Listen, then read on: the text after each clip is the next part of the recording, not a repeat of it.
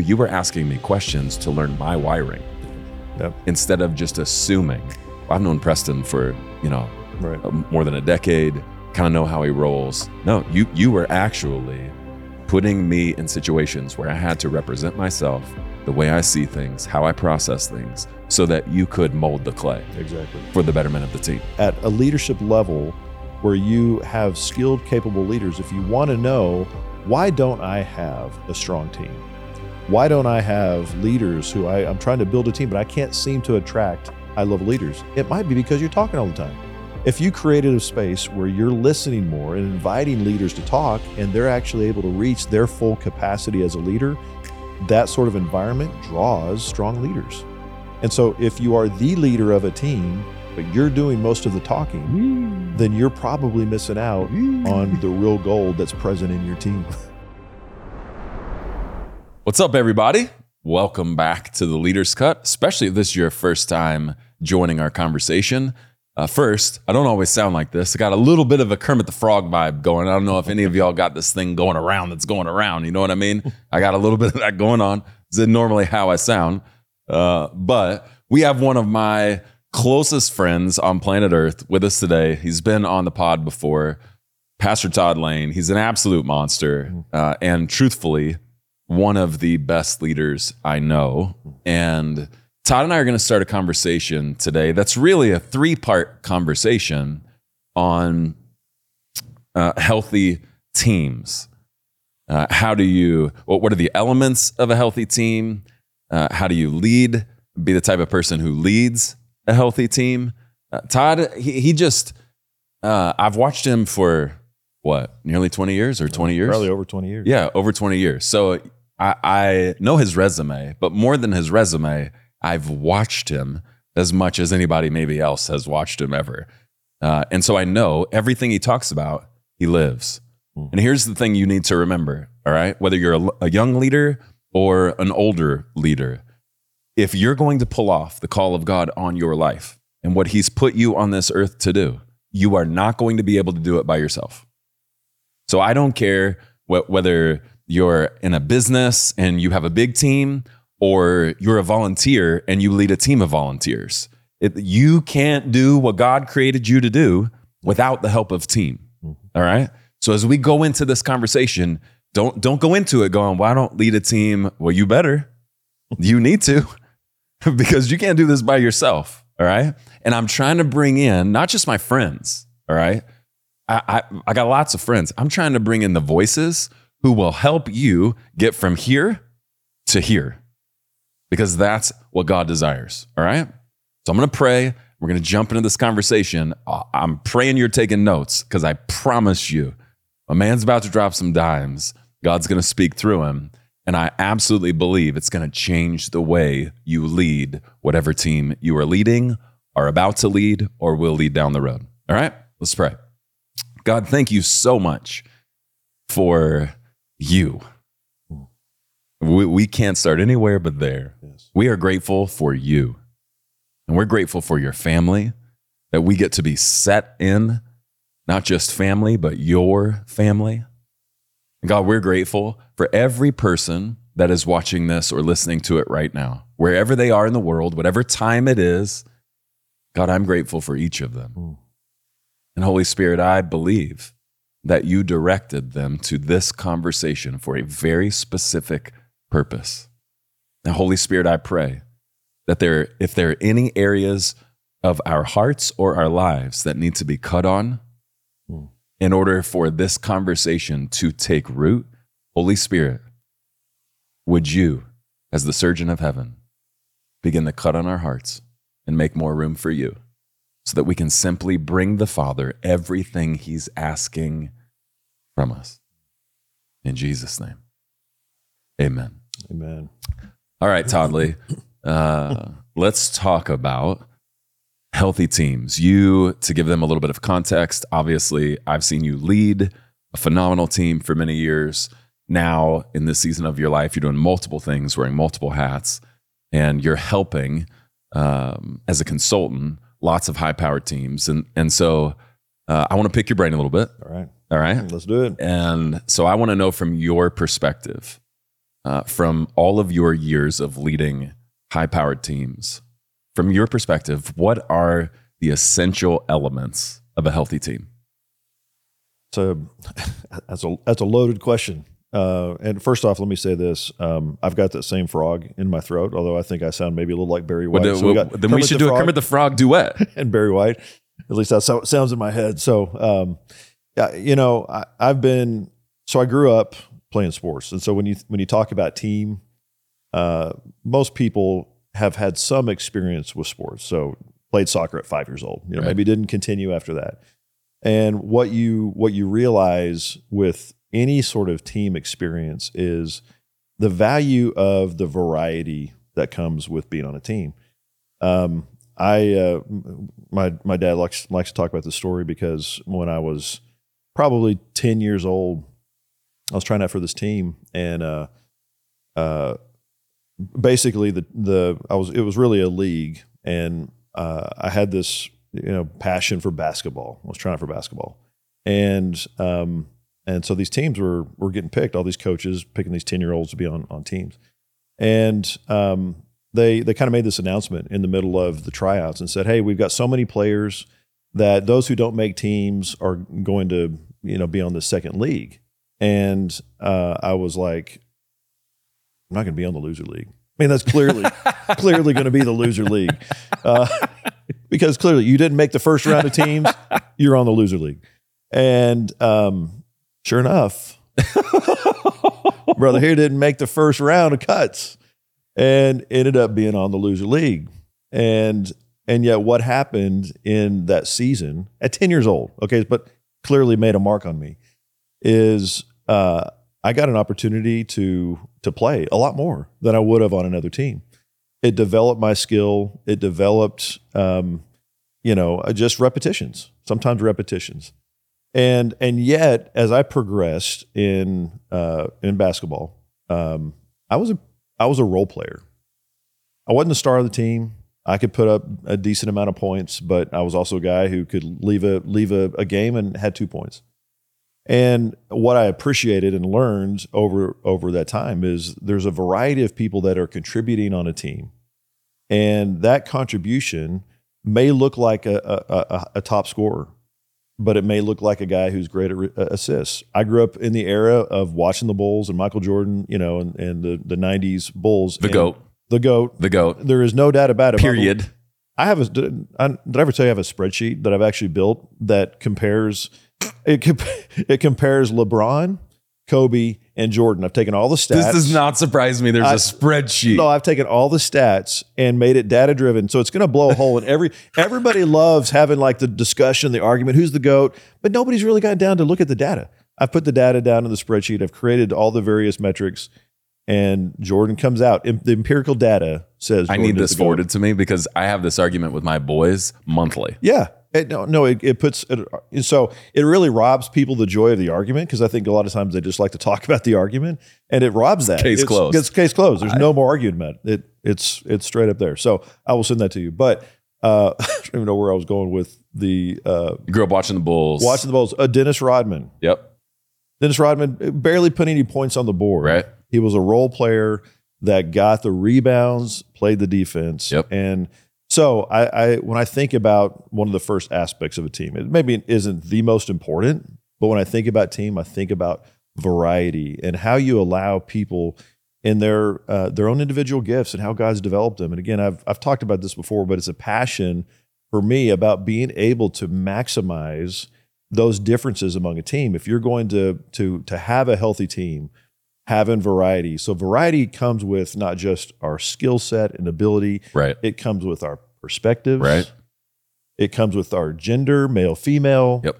Uh, it comes with our backgrounds, socioeconomic. I mean, those are things that I'm not saying when you're going through an interview process, you're you're asking, you know, some of those detailed questions, but you you can draw it out. What are people's experiences that allow them to bring something into a conversation that you go, that is missing from my team. It's great. Yeah, I imagine a, a a healthy team when we talk about variety. Imagine a blanket, a quilt Hmm. with only four patches.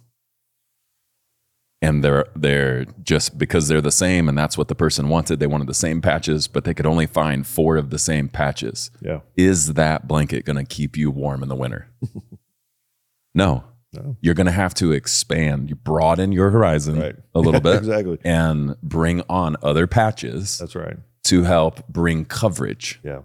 but if everybody looks like me Yeah. i'm going to be cold when i need warmth Exactly. Yes. That's good. and so if- Yep. if we just spend a minute here, some of the variety that I love to see in a healthy team, Mhm. you've already mentioned several. One is uh, as men, I like to have women on the team. Mhm. I mean, here, here on the team that I lead, uh, my right hand in this past season was a woman, Mhm. and she's in a very important part of the future team Yep. of, of this team that will lead this church. Um, and and so essential. She brings something to the table that I haven't ever met a man who brings what she brings to the table. Yeah. Yeah. You know, Exactly. and and I don't need her to bring to the table what they bring. Right. I I don't need her to bring what you bring. Exactly. She brings something, a perspective, uh, and a, a touch. You know, everything she puts her hands on, it's done a little bit differently than the way I would do it That's right. which is very good because sometimes I, I will use strength and she will bring in not just sensitivity, a sweetness, a, a um, intentional sweetness. Mm. You know, so if all you had was strength, strength, strength, that's not going to be Right. that's not going to be healthy, Yep. right? Uh, and it's not just that women are sweeter. I mean, I you know I'm strong and sweet. I think it's a good reminder for all of us. Yeah. What we're talking about as a team is good for us individually, Yeah. as a holistic Yep. human. Yep. I need to have more than one speed, That's right. Exactly. more than one gear. Yeah. Well, and and uh, I mean, obviously, when we look at the created design by God, created male and female, and in, in that image in the garden is clearly one of, of family and relationship and so forth. But God had a distinct purpose in creating male and female. And I, I think, sadly, in the church world for many, many years, um, the female role was completely Yeah. negated and Yep. neglected. And uh, how much has been missed over the years by the absence of the female voice, perspective, heart, um, relationship with the Lord that's been missing from the table. And and so then you go, well, great, we need both sexes at the table. The problem that has seemed to uh, be created over time through society and the culture is almost creating, as opposed to valuing them both for being different, is cr- trying to create them to be alike. Yep. And so what's been expected of women is to suddenly come in and and, and I can only imagine. I'm I'm a man. I, I've not ever walked, you know, into a room and a room made up of just men and not been a man. I've walked into a room of women and you know I don't I don't think it's, it carries the same Right, you know, right. weight. A woman who's come in and and that whole idea and how would I have had to adapt? You know, and so I understand that there's been a lot that women have had to adapt to over the years to try to fit in. But I think definitely, obviously, times have changed. We're in a season, I think, even culturally, where the realization of women losing their femininity to be a certain type of leader, we've realized that's wrong. Right. And we're missing. Right. And you it's not helping us. It's not helping. And you you are a phenomenal leader and still a feminine woman. right. And that adds tremendous value. And Right. when you are not that, the team misses something. Right. Yeah. It, uh, we actually take a step back when you try and be a less feminine woman. A, a it's like a man neutering his strength. Right. Uh, we all have strengths. Yep. Don't dial it back. Exactly. You know, this is the way God made you. Exactly. And you don't have to tweak it. That's right. We we want you to walk in the fullness of who God created you to be. Yep. And when we talk about the, you know, the silencing of female voices, apparently Jesus trusted the female voice. Yes. Because when we look back at Yep. Who was originally entrusted with the first The first. declaration of the resurrection, the proclamation of the resurrection, Yep. what were the men doing? The right. strong men. That's right. They were hiding behind a locked door. I mean, let's be real. They were hiding behind a locked door Yep. that Jesus walked through. Yes. yes. and it was the women. Yep. who Yep. ran with the good news. message. He is risen. That's right. And so I, I long for the day, and I believe we're we're seeing uh, pockets of it Mhm. where we're esteeming female voices, Yeah. not just in, you know in a church in the pulpit. Yeah. I'm talking about in leadership. Yeah. You know, and I and I'm seeing in the in the church world this uh, um why in some form this kind of conversation we're having right now of going, yes, of course. But then there's also other parts and segments that almost seem to be doubling down of silencing the voice or putting putting a, a woman's voice in a certain context. And I go, man, how, wherever this was, I mean, historically, obviously, I can only know in history what I read or try to understand, but I go, how was that voice silenced? And yet, every one of us, every person on earth, I, I can say that pretty confidently, was trained by a woman. Hey, I mean, uh, clearly mothers, but I'm talking in school. no, no, all throughout Uh-huh, school, the majority uh-huh. of teachers yes, sir. Are women. No, women, not just a woman. Not one. Women. But the vast majority, we have been trained That's right. by women, and so suddenly that that voice was appropriate and necessary there, And not now. but not now, and not over here in this Right. this segment. They were appropriate voices up until we were 18 years old, and then suddenly not not necessary in, in certain rooms. So uh, I it it just it's so inconsistent and incongruent. Yep. That's a whole congruence is a whole term that is is very We got to do an episode on that at some point. it's a very relevant topic to me about just living your life in congruence and so so that that is an incongruent thought Yep. between what we uh, praise and celebrate and all acknowledge on one side of our training uh, in growing up in education but then over some somehow over here you get past that and there's an absence now i think one of the ways that has contributed to the absence of it is the devaluing of what it looks like for for a, a woman to train in her own home. And hmm. and and so there's been this need to come outside of the home and do something different. Well god if god's calling that's great. But as long as we're valuing that moms who are training up the next generation Right. are the preeminent among leaders they are training they are the, the first leadership development any of us are getting are from moms and the value of that, when that hasn't been esteemed and elevated, then I think anybody naturally looks for where am I going to go where I'm going to be esteemed and elevated. Mhm. If it's not here, I want to go somewhere else. Right. So the more we can esteem and value what's happening in the home, true leaders are being developed by mothers, and that woman voice, we've all had it. Why is it then absent in the boardroom? Some of the best CEOs of tomorrow are being raised today by moms Yeah, No doubt. that are not on anyone, anyone's radar. Yep. And 30 years from now, one of the best CEOs in the world is going to be saying in an environment like this, Yep. someone's going to ask him or her the question Yep. How did you become who you are? That's right. And he or she, that CEO, is going to say, The number one person was my mom. Yep. Yep. And my mom never worked a day in the workforce because my parents made a decision that helping to train us up was the most important decision for them to make. Yep. And so I, it's a hundred percent. Yeah. it's Yep. both and. And I, I think as we transition from the variety conversation, if, if we think about it like this, if you're a leader, uh, just think personally for a sec.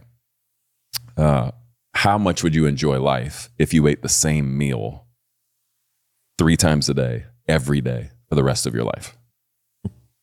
How long would it take for you to get sick of that meal? Okay, here's what I would say to leaders who are only comfortable on a team where everybody is just like them.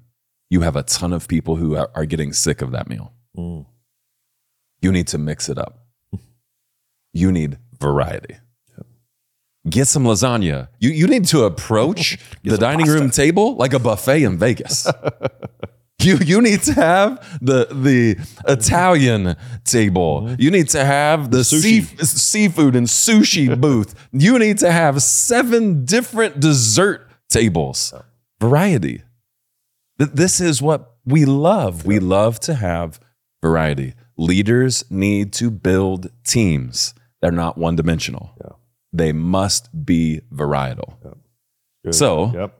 as we transition from variety, Right. what's the next thing you would say uh, studied tons of healthy teams, led tons of healthy teams. What do you consistently see is another element of healthy teams? Being able to invite and mine for healthy conflict. Hmm. So, um, you know, again, what what comes with healthy conflict is truth. Uh, I'm I'm not hiding by what I what I think uh, or, or feel around a topic, a situation, or or the team, and I bring it out, and I mine in you for the conflict. I want to know: Are we in agreement? And until I mine for that and ask the right kind of questions, do I really know? Are we in agreement? Um, sort of this a false truth can exist in leadership teams to maintain harmony, um, and that's not authentic. And and and so how you make sure you've moved past this sort of false sense of unity is to invite and create scenarios where you're not you're not hoping that conflict is what gets created but what you're wanting to make sure is that the dialogue has been healthy enough where we go everything that needs to be talked about is talked about and it's on the table and when it is now we can look at that topic and go do we all agree with that? Is that it, it, this the way we see this the way that we see a person or the future of the team or the vision of the organization or our family whatever Do we all see it the same way? And inevitably of course the answer is going to be no. Right. we all are going to bring different perspectives. So when you do that and you give the space the room to be able to go okay I, I see it this way i see it differently and then we allow that conversation to happen then you mine for the real gold. The gold is in the conflict Hmm. not the conflict itself because the conflict is what iron sharpens iron. Hmm you're going to be rubbing things off that's like okay now we're getting to oh okay i had that thought but then you brought a perspective that is in conflict with that thought. Now suddenly i i've shaped my perspective a little bit differently and now we're getting to some place that as a team we can move forward. And, and the thing that makes it healthy is that the conflict doesn't become personal. We can have a healthy conflict and realize that we have different perspectives and how we're viewing this isn't from the same point of view and all of that but when we leave the conversation we can still be in relationship with one another. Um, I, I think the sign of a very immature team is that conflict uh, in, in that sort of dialogue equates to relational tension. Hmm. and man the healthiest teams are able to have good strong healthy conflict that gets to a better place and then moves on. Doesn't sit in a place of of of pain or hurt because the conflict didn't get personal.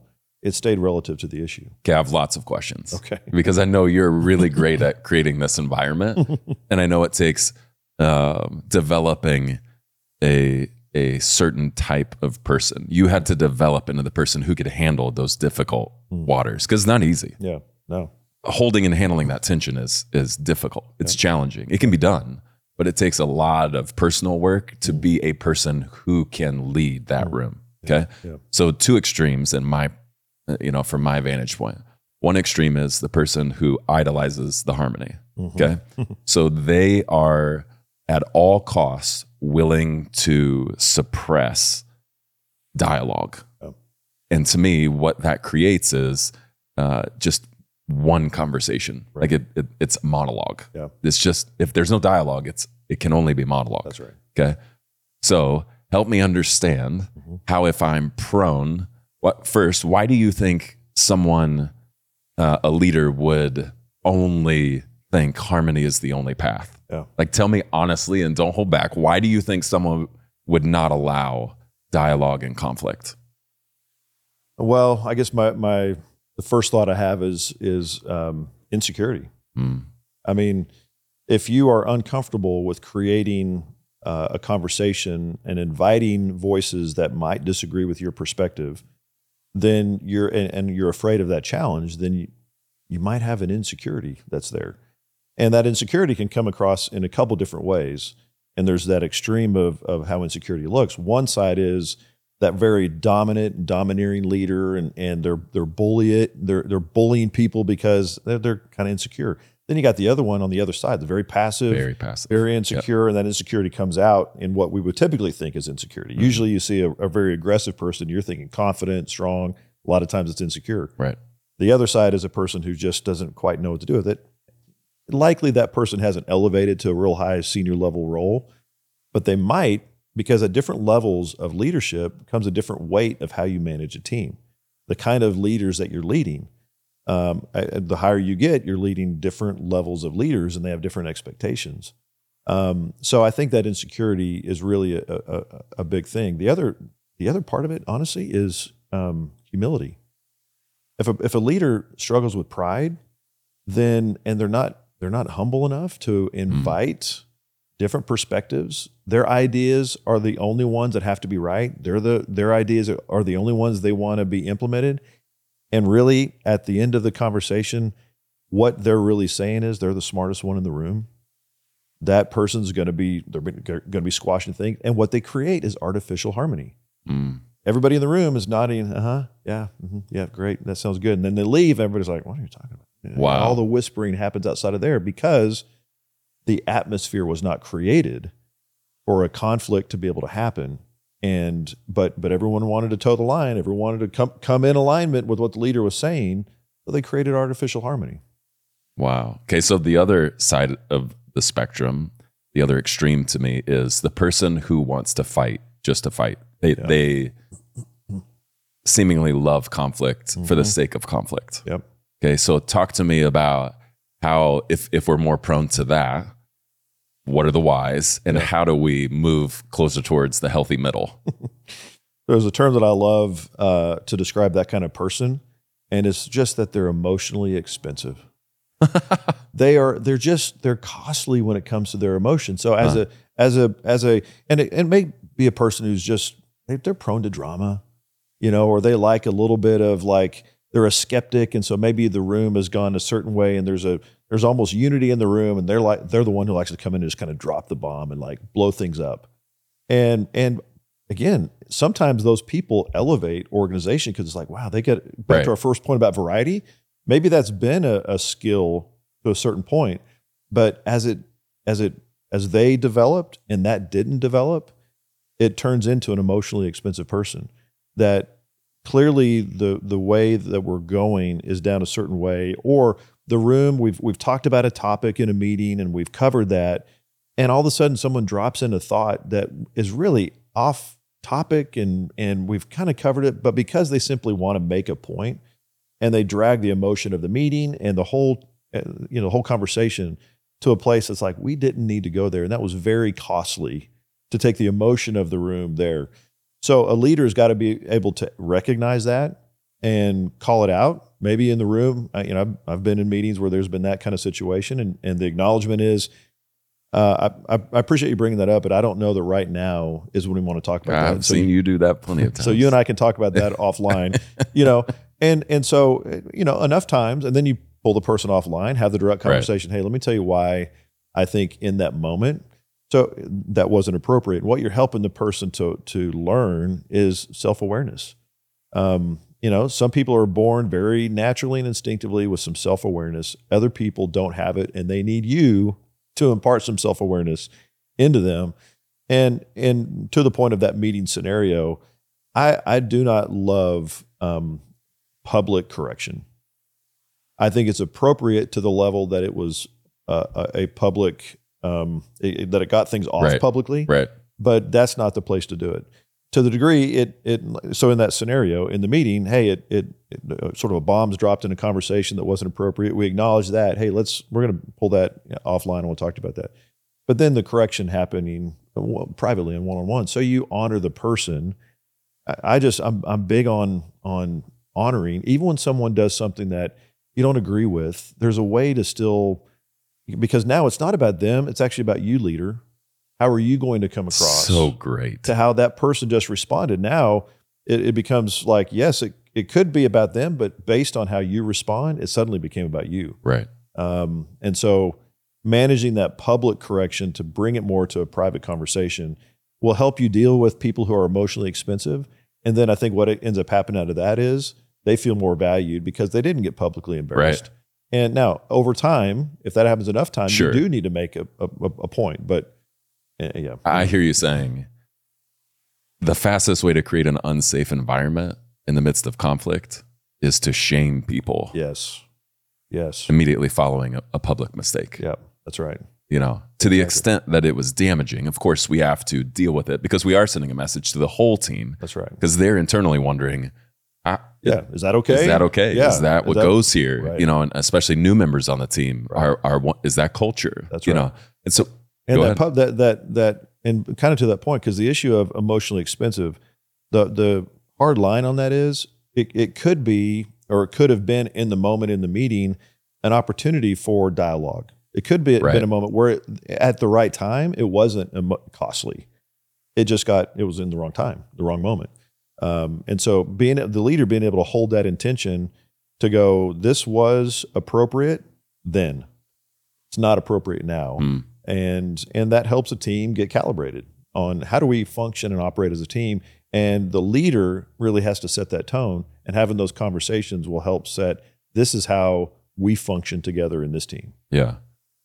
When we talk about healthy conflict on a team, one of the questions I try and ask when I know we're kind of in a in a, a moment of conflict, a conversation with some conflict, a healthy conflict. One of the questions I've asked over the years is how do I know this remained healthy conflict? Hmm. Like if I'm in the room and I'm leading it, mm-hmm. a an important and healthy question is Mm-hmm. how do I know I've kept this a healthy dialogue, Yeah. healthy conflict? Yeah. And here's what I believe to be the answer that we walk out unified.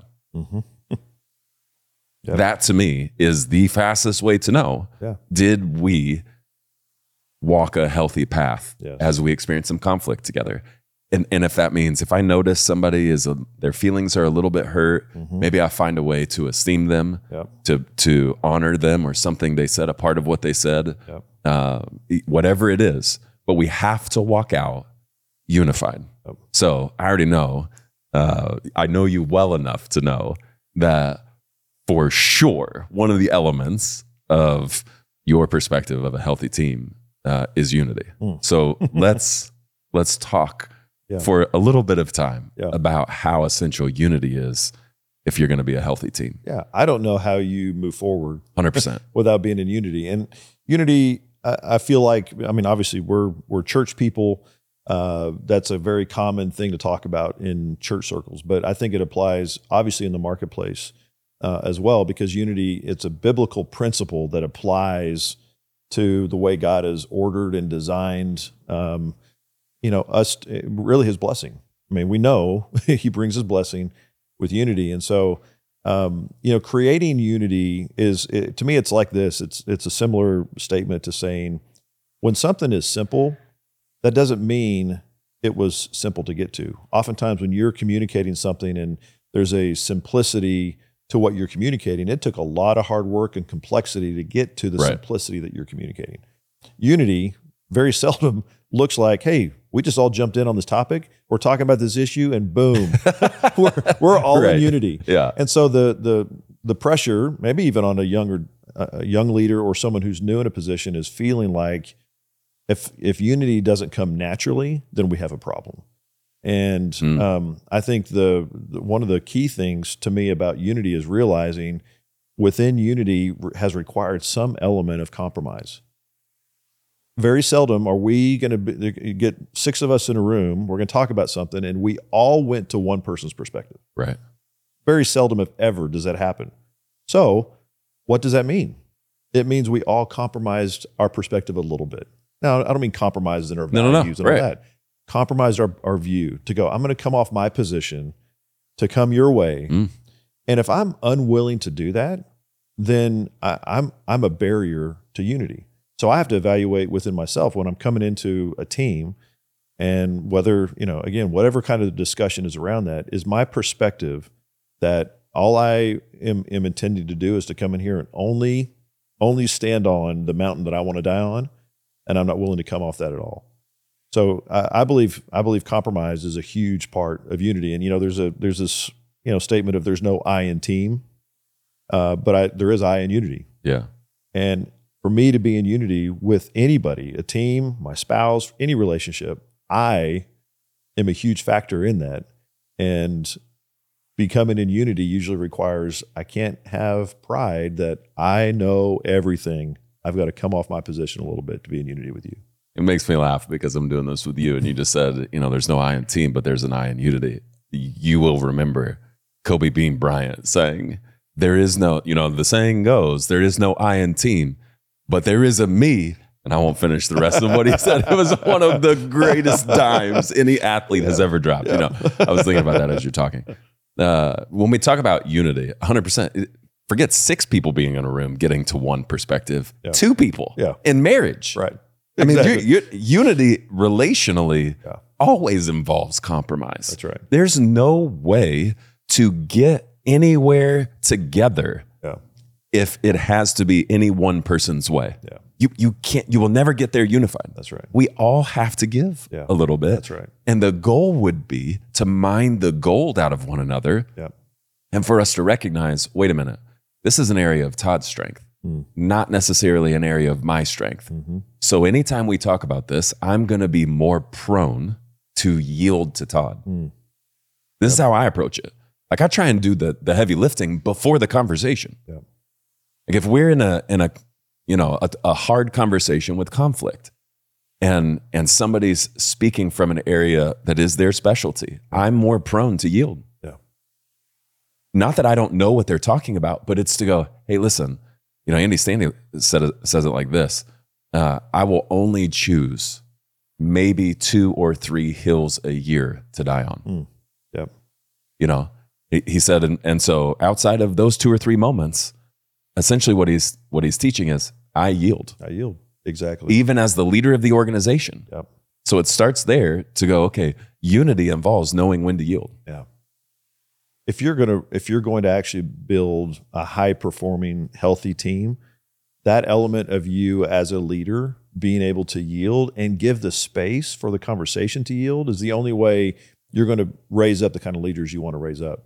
Valuing the differences, valuing someone who goes, man, I, and uh, you know, I've been on, you know, been on teams and I've led teams where there's that that one person on the team that just they're kind of quirky, and, and they just and other people on the team will come to the leader and go, talk to me about, man, they're just a little quirky.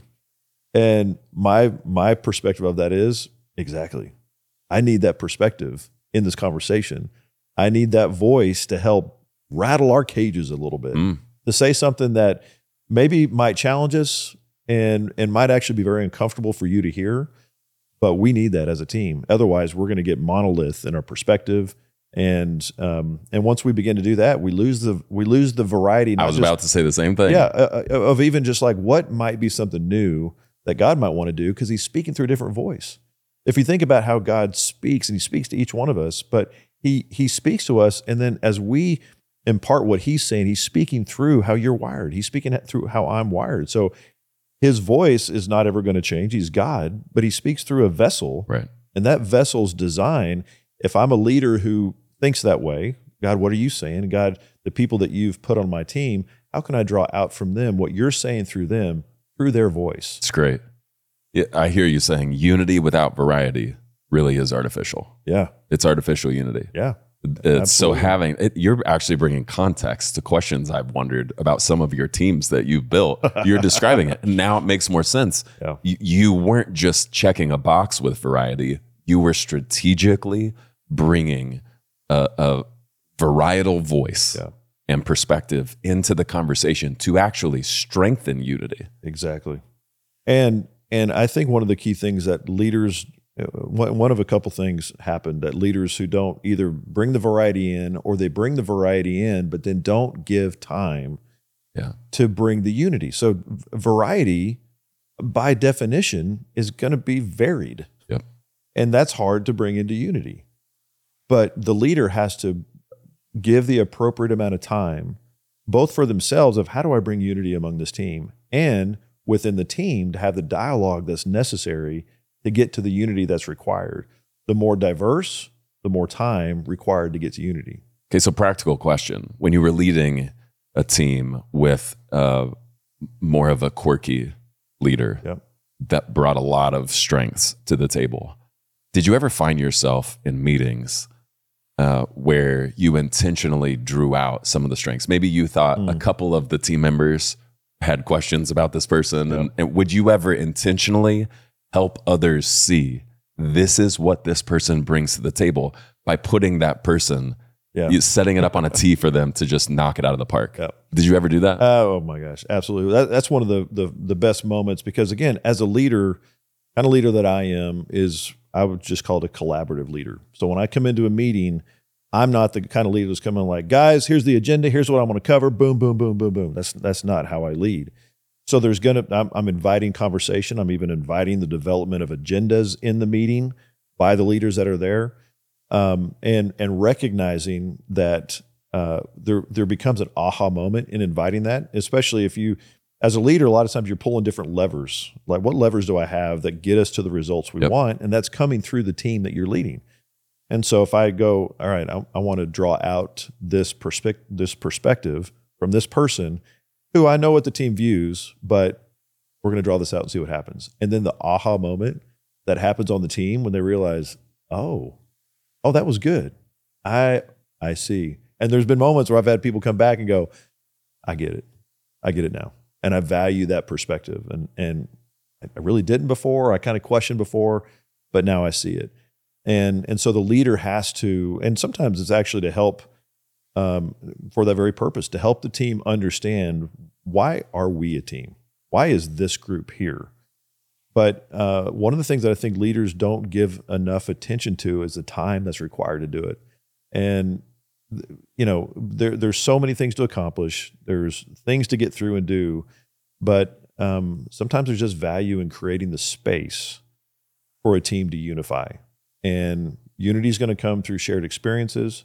It's going to come through um, oftentimes fighting in in the trenches and in the foxholes of of a battle. Um, and it's gonna it's gonna happen through good conversation that's able to gain perspective and hear that what the other person thinks and value that, and then we draw that out. And the leader's role is to draw that out, and that will help unify the team. One of the things I watched you do very consistently with your team, because you're talking about it takes a lot of time. Yep. And sometimes when you have the whole team together, you don't have enough time to do it all in those times. And so I watched you uh, one by one with the individuals on your team. I would watch you have shared experiences with them, pursue them relationally. Yep. You know, so talk for a minute about how you built unity and fostered unity, not just when we were all in the room together, Yeah. but you are a champion of building unity when everybody's not together. Yeah. So we talk about that for a sec. Just what are some of the the tips and tricks you've used over the years to do that? I mean, uh, let me just first say, like my uh, preeminent sort of leadership statement uh, that that is a value that I lead by is the golden rule. I want to do unto others Right. as I would want them to do to me. And what do I value? So now, if you apply that principle, it kind of changes for everybody. What may be valuable to you, how Right. you want to be treated, may not be the same to me. So I can only talk about for me. I want to be seen. Hmm. I want I want someone who leads me to know me. I don't have to know every detail, but I'm they they what motivates me. What are the things I'm interested in, not interested in, and that I value that. I value that in a leader. So I want to be that kind of leader. That's who I am. So I think how I how I do that is to know the people that I lead. And again, I'm not talking. I, by no means would I say people that are really close to me on a team have been my best friends. That's that's not the case. I value those relationships, but I'm not trying to emphasize that that's got to be these deep friendships and we're spending Right. weekends together and all that kind Right. of stuff. But it's it's knowing them and creating the time that outside of the meeting. And so a lot of times um, people talk about wh- what should an organization look like, be flat, you know, and how many how many direct reports should somebody have or whatever. And I think whatever the number you pick, I pick five or six is the max you should probably have because it's speaking to the relationship. How many people can I really know and invest the time into? Such great advice. If I've got 10, 12, 15 people who directly report to me, you're just skimming the surface. You're just checking boxes. And look, I get in a certain phase of an organization's life that might be necessary, but it's not healthy. And it certainly isn't going to build a team that the, the, the people know, my leader knows me and cares about me. So I build unity because part of what I, I, happens in a, in a meeting uh, with a group coming together is the, the, the discussion is going to create a certain amount of unity. But I know as a leader, this team and this leader of this team is dealing with this. This team is dealing with this. And to a certain degree, I'm like an air traffic controller. Okay, we got problems coming here. I got to Right. align this, order That's this, great. align this. And I'm the only one who has all that perspective. Right. So I draw it out in the in the meeting, but oftentimes I got to take outside of the meeting and go, hey, I need to go talk to that person about this. And as I do it, I'm actually creating unity with another member of the team So great. on a one-on-one basis. But I can't do that if I've got 15 of them. I've, I've got to limit who I have, and so that begins to build an organizational structure. But the the value of that is relationship. And whenever I really can emphasize that relationship, what I'm drawing out is the best in that person, because they know you see me, and and especially if I have a, a, a varied team, so there's variety on my team. What every individual person needs, how they're wired, is going to be different, and that requires sometimes. There's people who who don't even want more than a touch base. Hey, I pop into their office. Hey, you, you doing good? Right. Everything good? Or we have a one on one and they're covering this. Another person, man, they needed to bring in their family for me to see what's going on in their family. They needed that level of attention. It's like, Right. okay, I, I know what's valuable to them, but being able to express, I see you, and I only know that when I devote the time to be able to do it. so fantastic. I, I'm thinking personally uh, between us. If you would like me to see you, uh, I would like to see you on uh, a lift next to me in Park City, riding up about 30 lifts Done. in a day. Done. Okay, Done. I- the, the, the the best place for me to see anyone, Yes, if you course. if you really want to be seen, is having some jerky yep, or a little bit of brownie or trail mix. yep. Just I'll, I'll show me what you want. Listen, I'll go any kids, marriage, your heart, parents, whatever. I'll Yeah. see you on a lift in Park City. Hey, you know what I love about that? Back to the point we were saying a second ago, which is a, probably a whole other podcast. Congruence. Yeah, You want to know how your people are. You want to really know that. Per- get them outside of the scenarios that are just in the office. Mm.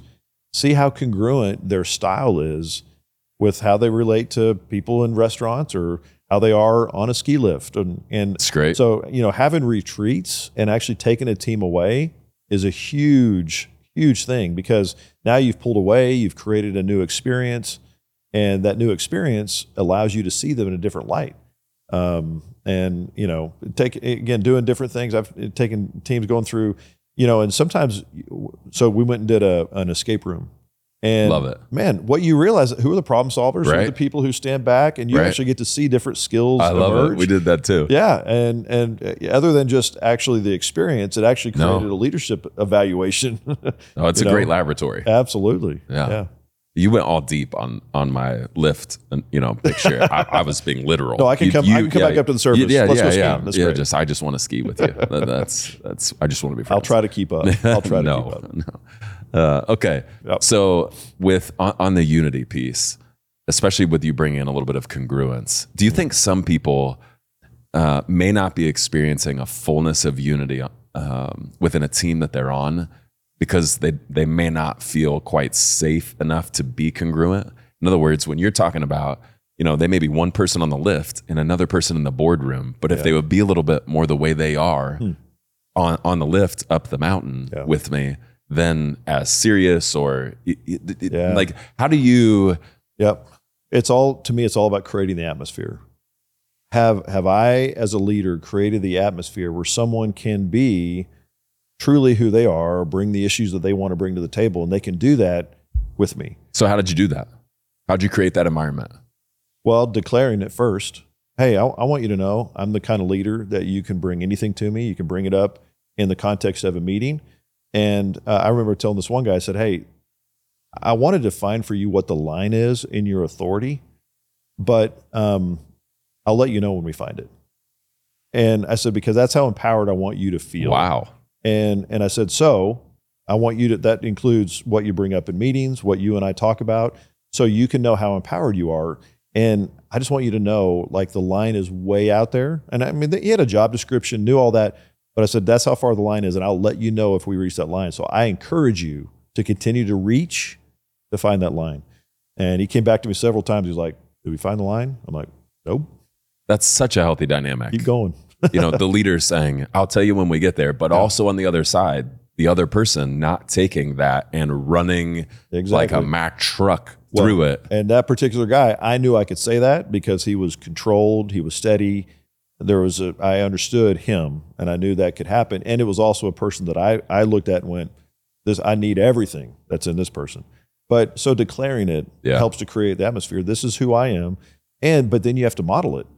Uh, there, there are several meetings that, um, you know, people might have gone too far, and when they went too far, if I blew up in that moment, then everything that I was declaring about vulnerability and things you can say in meeting, you can bring up whatever, and that's we're going to mine for conflict, and that's going to get us to unity. All those things I can say, and suddenly when someone goes and they go too far, if suddenly my way of showing the line is to just start hammering down, that's going to make everybody back up way past the line. Right. And uh, so, you know, there's uh, so the ability to correct appropriately and go, hey guys, here was the line. But I think that's how I would do it too. Is I'm just not I'm not emotional, Right. and I don't I was about to say you've never blown up. And Well, I mean, I don't spike with the emotion. That's what I mean. You know, I mean, it, it's almost a parenting philosophy too, where it's like Belinda and I have talked about this when we've been in season, and our kids, you know, they're they're kind of pushing it emotionally, and and then we find ourselves like, in, you know, you see the scenarios, and the parents are yelling, and kids are yelling, and and we were having this conversation one time. I was like, you know, we're the parents. Like, we don't have to rise to their level of emotion because we have all the authority. Right. And I feel that in a Mm. in a leadership standpoint too. It's like, hey, wherever this thing goes, if I'm the steady one, I don't have to rise and fall. I'm the leader. I can control this. And so part of how I control it is the tone that I set, the way I communicate, um, the way I respond to things that don't go well. I mean, on a daily basis, you are dealing with imperfect people and the ways in which those imperfections will reveal themselves in meetings and in your organization. The question is, as you as, as a leader, how are you responding to those imperfections? That will say as much about you as a leader as the moments of great bliss do, where you're highlighting and you're celebrating, da da da, the moments where things aren't going well. Where do you go? And if you go to a place that seems incongruent to your steady as a ship here, um, that's going to communicate to your team as well. So atmosphere is everything. And uh, so all I know how to say is just part of my wiring, who who I am. So I declare it, but then I model it.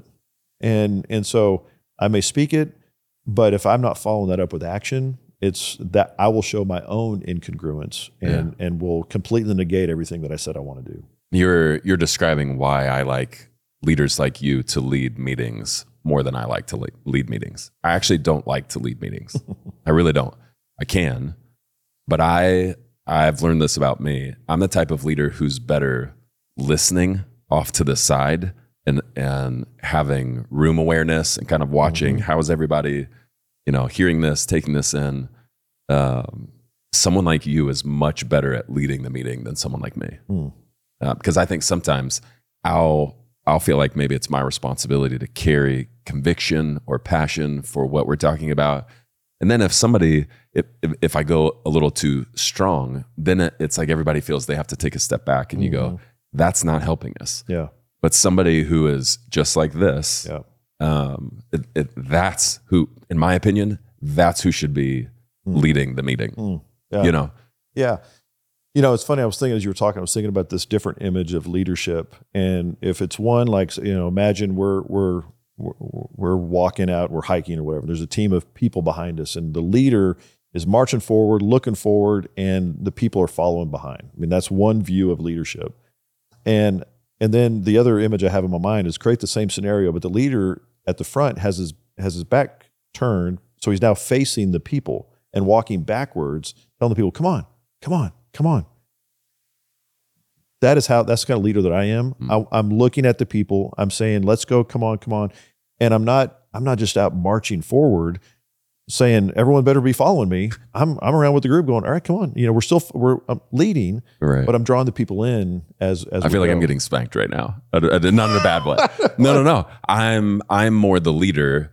Drop me off in a forest with no map, um, with no path, um, in total darkness, Mm. no flashlight. I will find a way out. But a, a tendency I might have in those moments is to trust that everybody is behind me and with me, Mm, and I'm more, I I can get more focused on. I'm gonna find a way out of this yeah, yeah, and I know I know everybody else is scared. I'll find a way out of this, but I I need to be both. And you know what? I value that. Yeah, thank you, thank you. I need that. Yeah, and- but I also need to be able to turn around Yeah.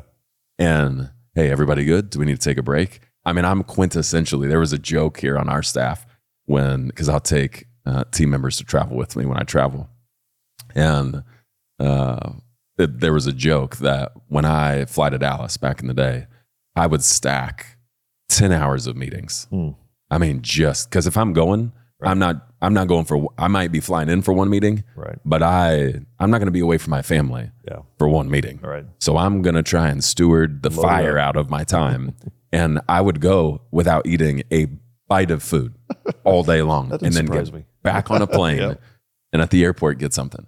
And the joke was if you don't say something to Preston, if you just tell him you're hungry, he will stop. But if you don't tell him you're hungry, he will keep going until you do. Yeah. And it's helped me to really understand. That's kind of it's Yeah. a wiring in me Yeah. that I need to get better at turning around, going, hey, because I am. My wife has helped me become more empathetic, Yeah. and I do care about everyone else. I just trust if you're hungry, you'll tell me. Right. But sometimes when you're walking in strength Yeah. forward, people are like, I don't want to. Yeah. Do I go up and whisper to him? Yeah, "Hey, right, hungry. Hey, right. hey, no, and that's not what right I want. and I need to turn around Yeah. and say, hey, anybody hungry? Yeah. There's there's a great gas station called Buc-ee's that we're about to drive by, and we can stop and get some jerky. There's a great barbecue spot right over here. Or Are you pulled hungry? pork sandwich. If you don't have a pulled pork sandwich at Buc-ee's, Um, that's the one right there. Pulled pork sandwich at Buc-ee's, Or a chopped the, brisket sandwich. the chopped brisket, the sliced Yeah, the uh, the- sausage, Hey, the, the pecans and, and cashews, the, the cinnamon sugar based. Hundred percent. Oh, Uh, also the banana pudding, oh, yeah. the jerky. I mean, I, I will. I'm not going to say how much I will spend because my wife's love language is jerky. Oh, But I will when I fly to Dallas. I You go if I'm to anywhere Buc-ee's and get near a some jerky. Buc-ee's, I get kisses on the lips when I come home with pounds of jerky Yep. from Buc-ee's. I get the assorted uh, sours, like there's cherry sours and grape Yes, sours. sir. Yeah. And then you probably go over and get some decor as well, don't you? I don't. mm, I get hunting stuff. I. I get Yeah. the fake Yetis. Yes, Fake I Yetis. Buc-ee's is my weakness. Yeah, rightfully Uh, so.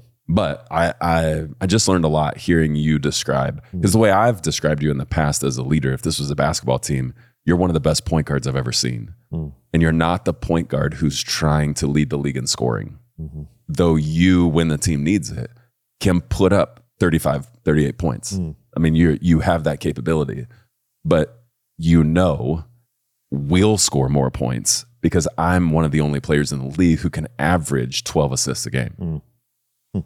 And so to me, you're like the quintessential 16, 10 and a half, and nine rebounds guy, nearly averaging a triple double. I, I only wish my high school scoring would have been close to that. But no, that would, that would have- those stats would have got you in the A league right there. Uh, but you are a point guard. Yeah. But you're describing it. I turn around and I'm, I'm, and that's a fantastic picture. No matter what our personality is, Mm. that's what leading people looks like. Mm. If I don't turn around, I, I, if I go months without turning around, there may be far more distance between me Yeah. and the team than I possibly would have imagined. Mm. So But it's part of the value of the team too, because I'm even I was thinking as you were talking about it when in the, in the feeding of the five thousand or the four thousand, um, the disciples are the one who were like, "Hey, Jesus, people are, are hungry," and he's like, "Okay, you feed them." Jesus, I know he was concerned. He had compassion for the people. He looked on the crowd with compassion, but he was preaching, and and so I'm valuing the. Sometimes a leader just needs to be looking forward Sure. and marching forward, uh, because uh, that's uh, Jesus, that's what Jesus was doing uh, and it and it did take another you know person to come alongside and go what what about can we can we feed can we feed the folks so i recognize um, eh, just to speak the value to it because i recognize what part of what i do and how i lead is a different it, it a lot of times it comes alongside a person who's like there we're going right. um, and but it's also what's oftentimes needed to if if a leader is wanting team dynamics, then that's Right. which is obviously what we're talking about. Well, what makes a great point guard is a point guard who knows every player's favorite spots Mm. to put up shots. and Yeah. that's what you do. It's like you're saying about me, Preston. I know that about you. You you like that corner three, Yeah. and so you don't when you're hot, you don't need to move from that corner three. Yeah. You know Yeah. that's what I hear the point Yeah. guard saying. Yeah. You know, Well, and using the point guard or the sport analogy, a, a, a friend, Jack Hollis, who's hmm president of of Toyota uh, Motors, but he he uses he said his title is team captain, and I love that because a lot of times you put sports analogies and you think the leader's like the head coach and the team is the team or whatever, but I love that idea of the team captain. I'm in it with the team, and I have a role, and that role is leadership, but I'm in it with the team, and and so I think that's a, a an important part for the leader to recognize is, and what the team captain does. There's an elevated responsibility recognizing the the what the team is going through and what the team needs, but I'm still part of the team. love it. Well, let's. I know we could talk many more, Yep. uh, and we probably will at some point. Uh, there, I don't know. There's anybody else I enjoy talking leadership with more than you. Come on, Uh, I just have so much fun. yeah, And you, before we film these things, you're like, I don't know. And I'm like, bro, I feel like I could go at least 120 hours before we start getting to stuff because th- there's it. just so much in the cave that you That's- have fashioned all these years. So let's talk. Give me one more really essential element of a healthy team. It's I, I I would guess it's it's mixed within a little bit what we're talking about, but um, this is going to maybe seem random, uh, but listening, not just listening to each other, but listening to the organization. Um, and I think just as a value in um, relationships, if I'm if we're sitting here talking, which it, this happens all the time, not with with us. I'm just saying when you're talking to somebody, you can tell when they're listening or they're waiting to talk. And um, I just I think there's so much. And again, the listening isn't just to soak in and not do anything with it, uh, especially from a leadership standpoint. But if you're truly going to understand the pulse of the organization, you're going to understand what's happening within your team. You're going to understand priorities. You're going to understand the vision. All of that understanding starts with listening. How good of a listener are you? Now, I, I watch a lot of leadership stuff, and I don't know that that's like one of the main things. Like, how do you build a Right. team? Listen. So I'm coming at it from that angle, though, because I and you can see within me what I value. I'm I'm an um, I value empathy. I value compassion. I value relationships, and the only way that's going to happen is if you have a good listener. So when you're on a team, and everyone, and usually again, a leadership team, you're dealing with high caliber people who are very capable and they have their perspective and very strong. But if that strength comes at the absence of listening, then that's not the kind of person I really want on my team. Um, and you can see listening leads to action, listening leads to understanding, listening leads to one of our other points unity. And when you allow an atmosphere within yourself to say, I'm going to stop my talking, I'm going to stop what I have to say, and I'm going to listen. It goes back to the point about not being the smartest person in the room. The other thing about a leader is I don't believe you should be the most talkative in the room. It's great. And so when you're leading teams, inviting, and again, sometimes it needs direction. I get that. Sometimes it needs to come in and you've got to da da da. But at a leadership level where you have skilled, capable leaders, if you want to know why don't I have a strong team? Why don't I have leaders who I, I'm trying to build a team, but I can't seem to attract high level leaders? It might be because you're talking all the time if you created a space where you're listening more and inviting leaders to talk and they're actually able to reach their full capacity as a leader, that sort of environment draws strong leaders. And so if you are the leader of a team, but you're doing most of the talking, then you're probably missing out on the real gold that's present in your team. So listen. You are bringing up something. So if someone were, were to ask me, because you were my oversight my last year and change at Gateway, um, which is a wonderful way to go out there uh, as an employee. Um, if someone were to ask me, how would you describe working for Todd Hmm. uh, that 12 to 15 months? Here's what I would have said. No one has ever asked me more questions than Todd. no one. I'm a question asker. Like typically, I'm the one. Yeah. I- but you, I remember Holly asking me probably after my third oversight meeting with you, well, how's it going with Todd? What's it like? You know, and I said, babe, he's making me talk.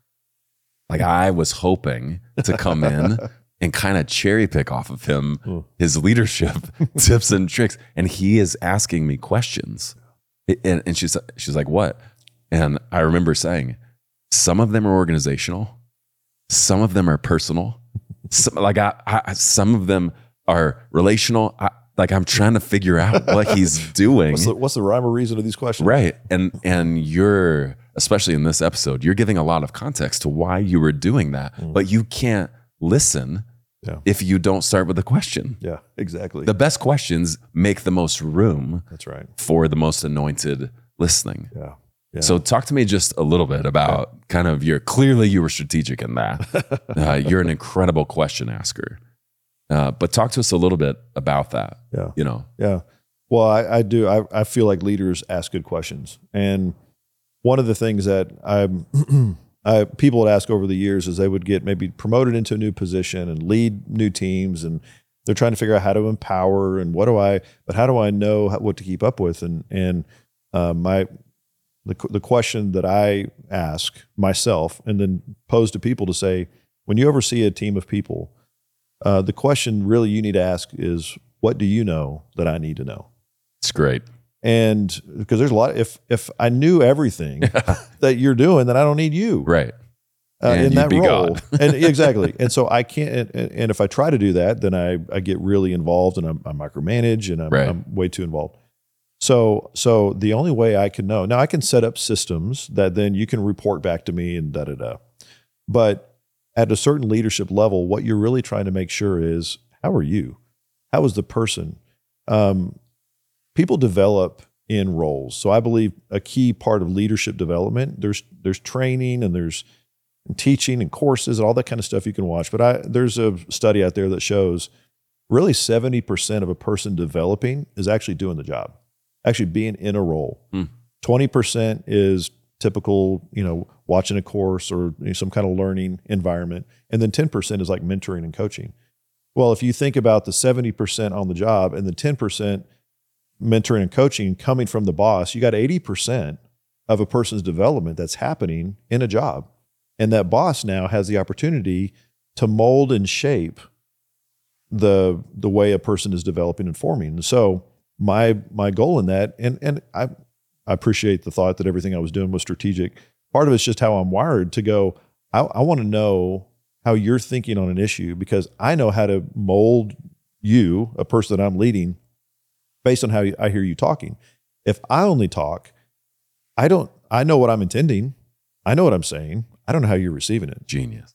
And so when I ask some questions, I hear you talking, and now I go, "Oh, that's how you interpreted that." Oh, you you're you're applying that that way, and the application is actually different. But I don't know that until I hear you talk. Genius. So you know, I think the the thought that I have a lot to say, or as a leader, I've got to tell you all this stuff. There's a certain part of that that is is right to make clarity, make sure you understand your role, make sure you understand expectations. I've got to set all those things. But really, after that, I need to be asking you a lot of questions so that you can explain to me what it is that you're doing and how you've interpreted that. And those are the moments that I can edit, I can refine, I can chisel off. And before you know it, a person has developed. Everyone's looking for leadership development. And the, the role that a leader has of the team that they lead, it's happening right there in front of them. A person is developing if you let the development happen. But the development happens as they're talking and doing, boom, then there's revising and, and editing what they're saying. And then they do it again. You come back and you talk more. And before you know it, the person's developed.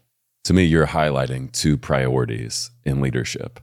Yes, one is talking. We, we do have to talk as leaders. Exactly. okay? Got to communicate. Yep. But we also, a massive part of leading is gathering information hmm Yes. because the, the best decisions are made with the most accurate information. That's right. That's right. And if I took away your voice, literally, as a leader, I'm a thousand percent confident you would still lead the exact same way. Mm. I, I think you could leave without a voice. I honestly think you could find a way to communicate without talking. Mm. That that would not, for the most part, negatively impact your style of leadership. Mm. But if I took away your ability to gather information, you would be done. Yeah. That's no right. matter how good of a talker you were. Yeah. you'd be done. You're right.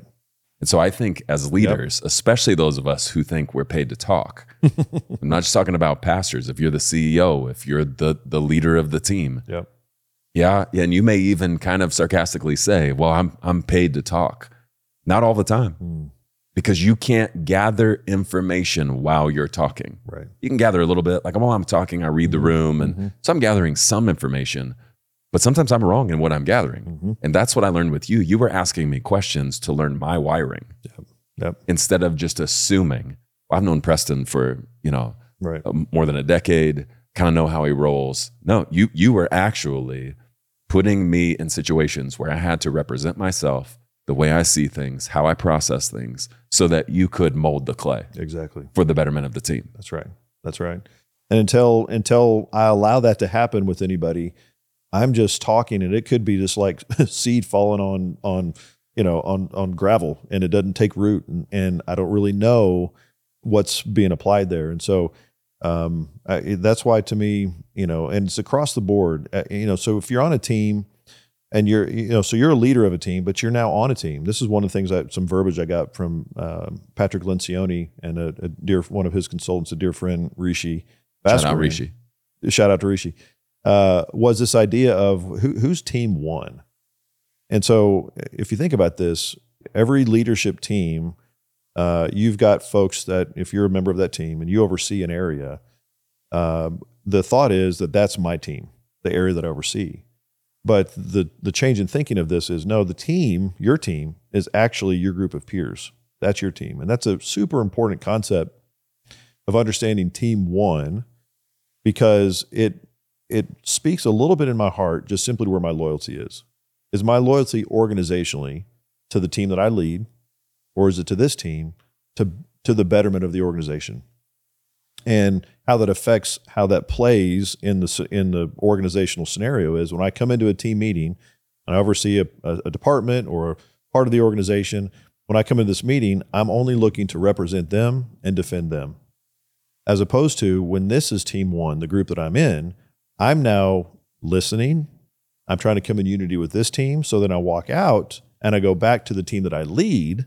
It's not the team that I'm on, Right. the team that I lead, to impart what came from this group so the organization can be unified to this team. So fantastic. As opposed to if I'm only representing this area, then I just got a bunch of siloed people It's great. trying to represent their silos. But when I understand team one, and that team one concept can carry down to every level, every group that you're connected to, you oversee a group, that's the team you lead, not the team you're on. So understanding team one is is so huge, um, and and it really helps helps posture an organization to be future thinking, to be truly team oriented. When the leaders themselves see that they're a part of a team, they're not just leaders of teams. You one of my favorite things about you, you really are one of the most integrated or congruent leaders I know. Everything today you've talked about connected to everything you talked about. like what, what you're just describing, It all works the team. I'm on and the team I lead, unity. Yeah. That they feel connected back to the team that leads. I mean that that Yeah. I mean you're I, I love that about you. I, some might say you're you're a pretty good leader, my man. I, I, Oh, well, I'm, I'm a learner. I will say that. I mean, that, that well, uh, we're gonna get to that in the episode where we talk about what kind of a human do you have to be yeah, to be a healthy leader of a healthy team. And that is definitely got to be one gotta of be the learner. things. Yep. So don't be dropping your Okay. dimes yet Well, well, because it- we'll, we'll get Whoa, there whoa. at some point. You got on it. plenty of dimes to, to drop. Well, this has been a, a really fun conversation for me because I, I love just to sit here and learn. Like I'm I'm trying to stay in filming mode, but truthfully, a couple of times my mind started going into like I'm writing on a whiteboard in my heart, just going, hey, wow, okay, all right, all right. So I know if I'm doing that, you're definitely doing that. And it doesn't matter where you're leading, doesn't matter what you're leading, it doesn't matter who you're leading. We're all leaders. Mm. That's why we call this the leader's cut. Mm. W- Because of the one we follow. You know, we hear the phrase in our country, the leader of the free world. Uh, the King of Kings is the only leader of the world, mm. and we are his followers. And because we follow the number one leader, one of the things he asks all of his children to do is to lead. So, my prayer is that you would really take some time to chew on what we talked about today and what the Holy Spirit spoke to you through it, don't don't just let it into your hearing.